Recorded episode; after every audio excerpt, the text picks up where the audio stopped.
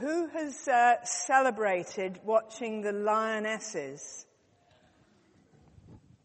Uh, it's very exciting to see, um, having waited. Um, I, I'm ancient enough to remember when England won the World Cup and I was still at school. Um, I won't give you any more information than that or you'll start on some maths. Um, and I'm excited because I have tickets to see the England Lionesses at Wembley uh, in a few weeks' time. Unfortunately, we're playing the USA, but and half my family is American. We're going together, and we haven't decided yet whether we're going to be home or away. But the lionesses have uh, really risen up, and we've seen them as heroines that have inspired a lot of people, and it's great to see little girls, not quite the ones that are fast asleep yet, being inspired to see uh, women playing football really well with skill and uh, inspiration and excitement. And that brings us to this story this morning of the heroine uh, Esther. Esther's one of the great heroines of the uh, Old Testament of the Bible. If you were to talk to some of our Jewish friends today, you'd find out that she is celebrated in a Jewish festival of Purim um, to this day. They read the story. When the wicked Haman's name come up, comes up, it's like a pantomime, and everybody goes boo. And uh, when Esther's name comes up, everybody cheers. People give uh, presents to their friends, presents to the poor, and they remember that God has power to save in the worst of situations. Good can overcome evil.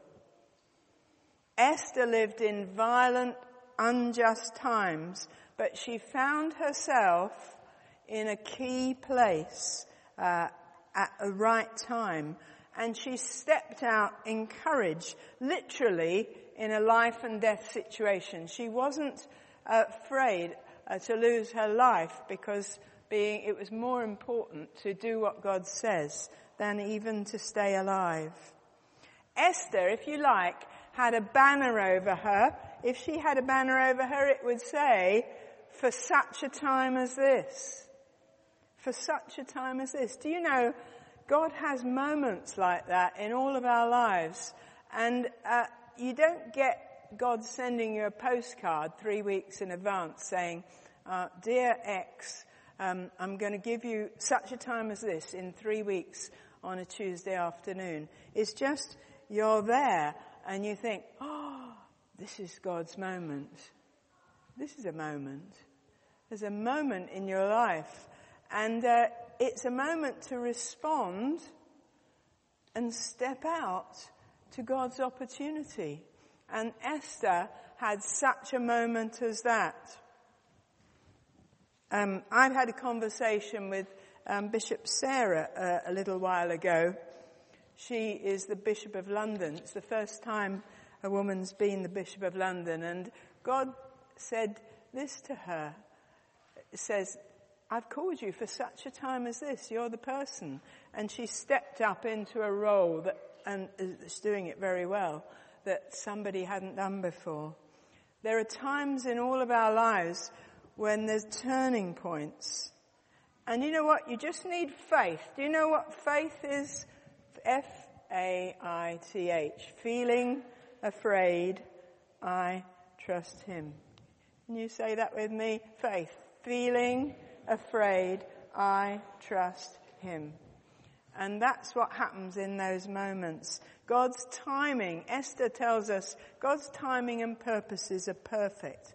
God, Esther tells us that God's grace can redeem the worst of situations.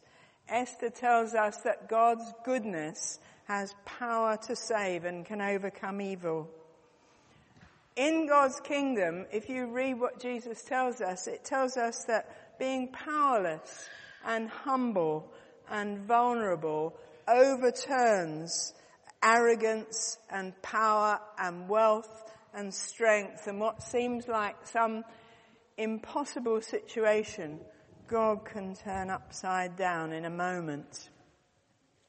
So just doing what God says when He says in the moment that he says is a very exciting thing. And maybe God's got one of those for you. Let's take a moment to pray. Lord, we want to thank you for Esther that there was a moment when she stepped up and said yes to God. Maybe there are some situations in front of you that seem really difficult. Here's God's opportunity. Just offer it to God. His power and presence is stronger and greater than the worst situation that seems so strong.